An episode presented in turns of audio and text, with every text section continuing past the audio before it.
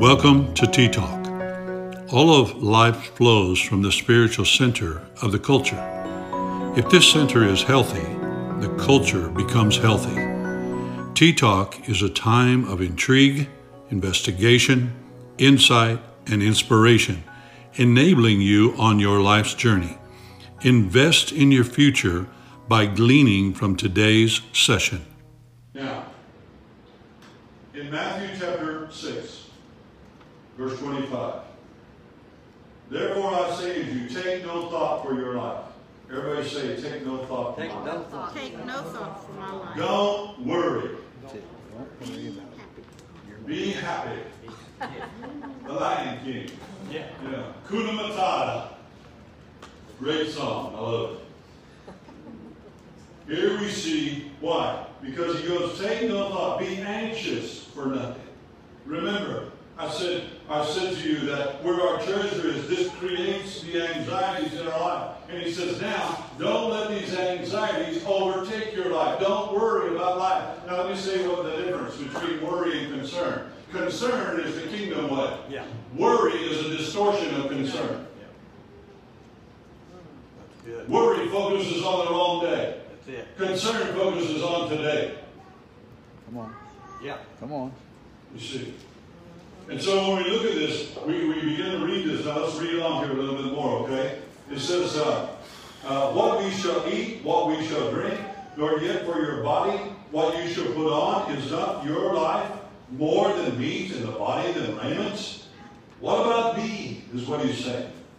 That's what we're really saying, and that's the that's the whole premise of our body, our church world today. It's all about what it's what it's going to do for me, how it's going to help me, and what it's doing for me. It's a me, me, me world. Okay? Verse 26. Behold the fowls of the air, for they sow not, neither do they reap, nor gather in the barns, yet your heavenly Father does what? Feed you. Feeds them. Here it is. Are you not much better than they? Wow. Everybody put the word on out there to the side. If you write the Bible, put the word my values. Aren't you better than not having any clothes? And not, not having food, not having anything to drink. No, no, no. Remember the Pharisees, their worth, their values, well, they loved to be in places of honor. They needed to be seen. They needed to be heard. They needed to wear certain clothing. They needed all those things. Why? Because there was nothing on the inside. That's it. Wow. Worship in the Now creation. look at verse 27.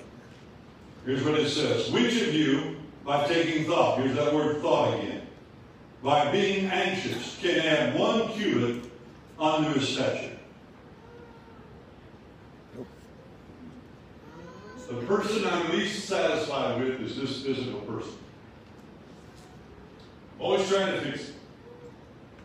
And now, at my age, I think the parts have just become antiques. There's no way to get any more parts. But I remember what a spiritual father told me one time. He, he escaped out of Rhodesia. Actually, as he was, uh, uh, he was uh, in his house, the communists came to the front door, and he and his son headed out the back door. They were going to kill him. He was a pastor. He came to the United States. He said, I had $3.10, and he said, I had a broken and bitter wife. He said, we had one contact. And he said, God, uh, a family in, in Florida took me in. And he said, from there, God began to restore me, and restore my marriage, restore my, my ministry, etc. And he said, I went to Alabama, and he said, one of the things I tried to get rid of was my accent. He said, I had a South African accent. He said, I tried to get rid of it. And he said, I was in Alabama one day, and he said, I was trying to speak like Alabamans. Can you imagine us speaking like an Alabama with a, with a southern accent? Mickey, you understand what I'm talking about, don't you? All right, okay. All right. And now here's what he said. He said, when he got through, he said he went out to eat uh, lunch with the pastor, and they're sitting there and they're talking. He said, Don, he said, I need to tell you something. He said, what's that? He said, why are you trying to speak like an Alabama? He said, why are you trying to speak with a southern accent? He goes, well, he says, I, I want to be accepted. I want people to accept me. And he said, that, you know, if I speak in, in, in South Africa, they don't necessarily understand me. And he goes, no, no, they understand me. He said, let me tell you something. This is great advice. Because he's telling me the story. And he says, use that accent. God, God called you out of South Africa. Use that accent because Americans will listen more than if you try to have a southern southern uh, uh, uh, expression. Come on. He said they will listen more to your accent because it's so unique and different. Yeah, Amen. exactly. All right. And he looked at me and he goes, Terry. He now you can bring that to Southern Af- the South African accent. He goes, brother. He said, man, you're a big man. He said, use it for the glory of God. So what do you mean? He said, stand up, we're trying to be short. I said, okay. So now I go and talk about my height. Why? Because it's unique, it's divinely, it's uniquely me, it's who I am. We're trying to be something that you're not. That's what I got out of that. You see, we're always trying to be something we're not. And when we really need to understand it is, we put no value on how God has created you. Yeah, come on. All right, go on now. Look at verse 27. Which of you, uh, and verse 28, excuse me. And why take you thought for raiment? Consider the lilies of the field, how they grow. They toil not, neither do they spin. And yet I say unto you that even Solomon in all his glory was not arrayed like one of these. Now here's an interesting thing. You see, once we get over trying to figure out why we don't like ourselves, then there's something else we need to realize. That our clothing reveals our attitude. It reveals our attitude. Uh, I tell the ladies, be sure that your face is, the, is what they see and not the other parts of your body. Come on. Guys, nobody's interested in counting the three hairs on your chest, so button the shirt. see, why? Because it's revealing your attitude. Now listen to me. When Moses was dressed, how was he dressed? His face shone what? The glory of God. Now, I, I know there's styles out there, and I know you can wear anything you want, and all that kind of stuff. People say, Terry, that's old fashioned. No, I'm saying it's revealing something about you. Come on. Come on. Amen. All right, I'm, you wear whatever you want to. You want to go naked, that's fine. I'm not coming around at all. Okay? but notice he says it creates an anxiety inside of you because you don't understand the purpose of it. And, and, and it was he was talking about the lilies. Now listen to this. It, the issue wasn't the lilies. It says how they grow. Right. Yeah. That's what he was talking about. He said, consider the lilies, how they grow. How are you growing? How are you growing? Isn't it interesting that when I was young, I used to have a big old afro. Now I'm praying for hair. Hallelujah. But how do you know things change? You see, it wasn't the beauty of the lily that he was talking about. He was talking about the beauty of the growth that was taking place, that we enjoyed the beauty of the lily. Uh, come on. Come And on. that's what God wants in our life. He wants us to grow. He wants those attitudes to become uh, the, the mind of Christ and what He has done. And guess what? Everybody then will see the beauty that is in us. That's true. Look at verse 29. He says, I say unto you, whenever you see those words, Jesus said uh, in Matthew, he's in, in Matthew chapter 5, he says, uh, It is written, but I say unto you, whenever you see that phrase, he is now establishing his laws. Because a king establishes the laws. And how does he establish laws? By speaking. Yep. Come on. When a king says it, that's it. Remember Darius? He, he signs a decree and says, guess what? Daniel's going to die. Then he went and began to intercede for Daniel. I love that. Why? All right, now look at this. Look at starting verse uh, uh, 30. Wherefore, if God so clothe the grass of the field, which today is, and tomorrow is cast into the oven, shall he not much more clothe you, O you of little faith? O you of little faith. Verse 32. For after all these things do the Gentiles seek. Everybody say, those that are without God. Those that They seek to keep, meet those basic needs, the water, the food, the clothing, you know, the significance and all the stuff I talked about earlier. That's what the Gentile world seeks. And guess what? That same thing has come right into the house of God. Come Come on. On. You know, if you give this, then God's going to give you a new car. If you do this, God will give you a house. We got prophets now saying, Thus saith the Lord, I see a mansion in your future. Man, and you're living in a pup tent right now. Come on. And then you way down in your future. Way all right, okay. You can't even handle a pump tent. All right? Why? Because the kingdom, notice what it says in verse 32. It says, For your heavenly Father knows that you have need of all these things. Yes. All these things. You see, so my question is, what is your pursuit? The Father knows. Notice, he said the need, the need that he's presenting here is to know the kingdom of God. What is the kingdom of God? It's the nature, the attributes, and the character of God. Every person seeking a kingdom, and every person is seeking a kingdom, whether it's the kingdom of God or the kingdom of darkness. You're going to be seeking one of those two kingdoms. Amen. They're, they're not, that's the only two kingdoms that I know of. Now, some people say, well, there's the kingdom of self, but I think that has something else to do. I think when the scripture clearly points out that we're delivered from the kingdom of darkness into the kingdom of your son, guess what? Then, then that's the two kingdoms that are major here. Amen. Now, I understand he says that Jesus delivered up all the kingdoms to his heavenly Father. I understand that, but those are kingdoms that were ruled by darkness. All right, I'll leave that alone, okay? Now, what's the battle? Whenever there's kingdoms that clash, if there is, well, let me say this. Abraham received, I think it was 64 promises from God. And you break that 64 down into categories, there's basically three things that God promised Abraham. Barely three things. Number one, he promised him salvation and deliverance. Number two, he promised him wealth. And number three, he promised him health. Those are the three things. You break it down, that's what God promised him. He promised him salvation, deliverance, he promised him, promised him wealth, and he promised him health. Three things. So whenever we see this clash of kingdoms, there's always this conflict of two kingdom governments that are taking place, or two kingdom systems that are taking place. And guess what? Because we have a sin nature, we have grown up underneath that system, and from time to time, there's a clash between the system of God and the system of, of the world. Amen. Come on. Amen. I'm going to find out what I'm talking about. Come on. All right? Now notice what he says here. Let's go on, verse 33. But seek ye first the kingdom of God. Seek ye first the kingdom of God. Seek ye first the kingdom of God. Listen, we're talking about religion. Religion is man's invention and attempt to find God and restore the kingdom on his own. It's doing it without God, even though God is in there a little bit. We talk about God. We use the verbiage of God. We understand that type of stuff. But that's the whole idea of religion, is that I make my own rules, I give my own uh, direction, I decide what I want to do, and that's the way it's going to be. That's why we have so many denominations across the nation, is because everybody wants to do it their own way, and they don't want to do it God's way. Come Come on. on. Now here's what he says. Seek ye first the king's domain. Is what kingdom represents. Seek first the king's domain.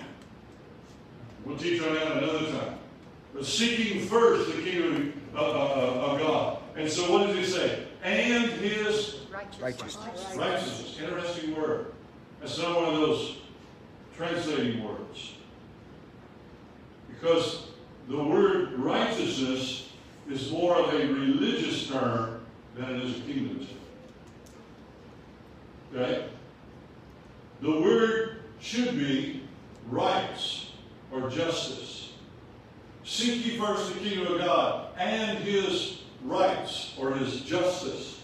In other words, align yourself with God's authority legally and lawfully in every way that you can. It's an alignment with the governmental authority of God that's taking place. And whenever you align up with God's authority, then, then, then God's government will give you the privileges. So let's look what he says here. So God's priorities seek first the kingdom of God and his rights. Here's what we need to understand about rights. First of all, there is a position of rights. Remember in Romans chapter 5, it talks about that, uh, uh, verse 1, it says that when, when uh, uh, we, we accept Jesus, we are right before God. We are righteous before God, is the term that we've always used. In other words, we've now come into alignment with governmental authority. So there's the position of rights. Second of all, there are the principles or the laws of rights. I mean, you know that God in a kingdom they always have laws and they have, have principles that are there. Then there is the practice of rights. Remember, we drew that up on the board here. And then the third one is there is the power of those rights. All right? So we see that when we seek first the kingdom of God and his rights, then guess what happens? All these things, all these things shall be added. What are all the things that he talked about? He just told us here in chapter 6. Our values, our worth, our anxieties we can give to him, all those things, clothing and food and all that type of stuff. But if you don't know the rights, you won't know how to get them out of the kingdom of God. And so what happens? You go out and keep doing things on your own scale and your own way. Notice, Jesus came and he preached the kingdom of God. Why? To restore us to the full rights that belong to us as sons and daughters. That's what he preached. You see, so here's what I need, you, need you to understand that as you exercise and walk in those rights, God has given them to you. Now let's finish it up here. Verse 34. Take therefore no thought. Don't be anxious. Don't be full of anxiety for the morrow. For tomorrow shall take thought for the things of itself. Sufficient unto the day is the evil thereof. So here's what he's saying. When we seek the kingdom of God and his rights, all these things in chapter 6 that he's been describing, and, and our combat with the world and the, and the kingdom of darkness and, and all those things, as we line up with the kingdom, guess what? There will come a clash. Listen, write down the word strife. I'll throw this in here. Yeah. Strife is two systems that are competing against each other. Anybody ever had any strife going on in your life? there are two systems. You go on and compete one with another. And so we see that, notice, it says here that as we do that, notice what he says. We, when we do, we uh, line up with the kingdom, we find that inner substance on the inside of us. The Bible says in Luke chapter 17 and verse 20 and 21 that the kingdom of God is in the midst of us. Remember, I said it's out here, but we have to appropriate it and take it inside here. You see, we enter into it. We, we are shut up into the kingdom of God. Notice it says that if we don't do that, guess what happens? Matthew 21, 43, Jesus looked at those Pharisees, those Sadducees, and that generation, and he says, today, the kingdom of God is taken away.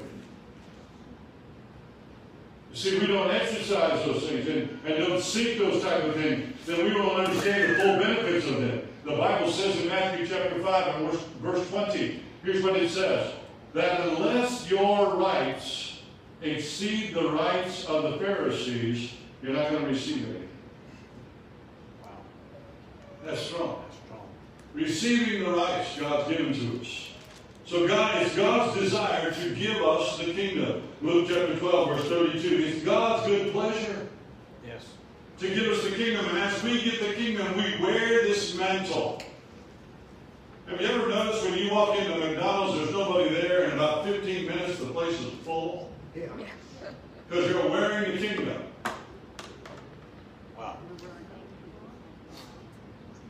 We actually are a blessing to the community. Come on. I believe that. Chamber of Commerce used to come down and visit with us. We can give Amen. some insight to them. Amen. Why? Because you're wearing a mantle. You have a mantle on you. The Bible says in Luke 22 and 29, it says, As my Father has appointed a kingdom and conferred it on me, so do I confer on you. Hallelujah. God gave Jesus a kingdom, and Jesus said, I'm going to give it to you, and you're going to run with it. So my question to you is, and I finish this up tonight with this, what is your assignment? What mystery does he want you to unravel?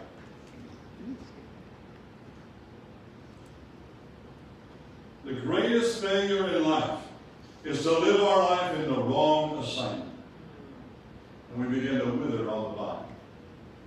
Mark chapter 4, verse 11 says, He said to them, To you has been entrusted the mystery of the kingdom, the secret counsels of God, which are hidden from the ungodly.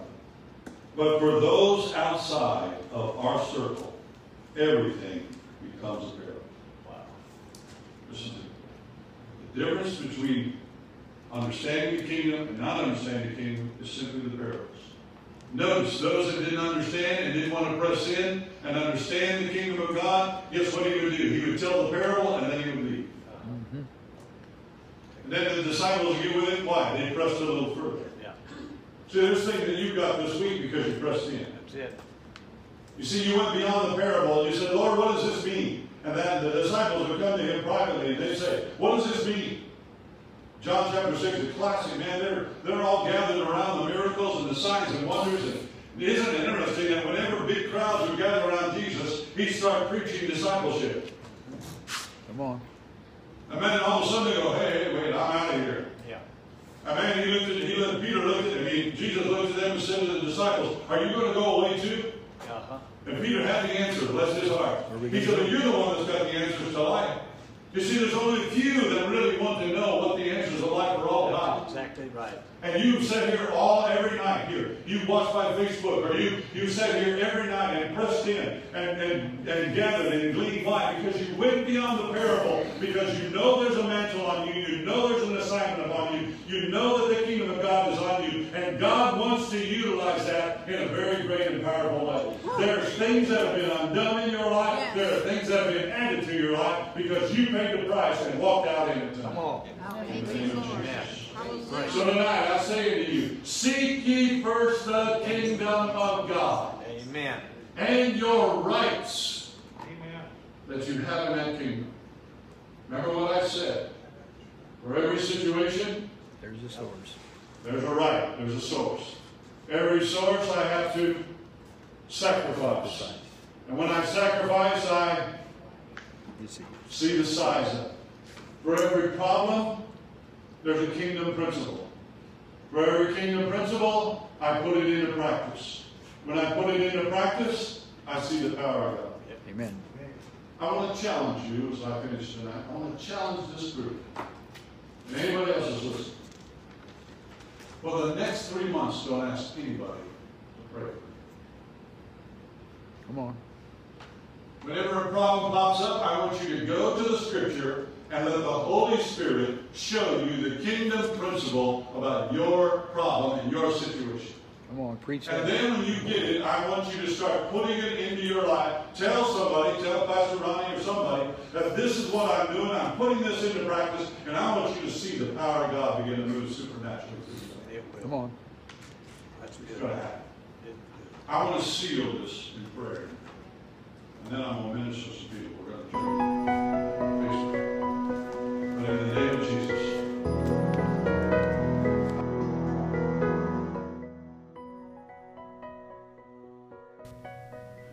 Thank you for joining today in your pursuit of perfection and peace of mind. For more experienced and valuable choices, visit our website, terrylthompson.org. Stay connected for more life changing and reliable systems of thought and renewal.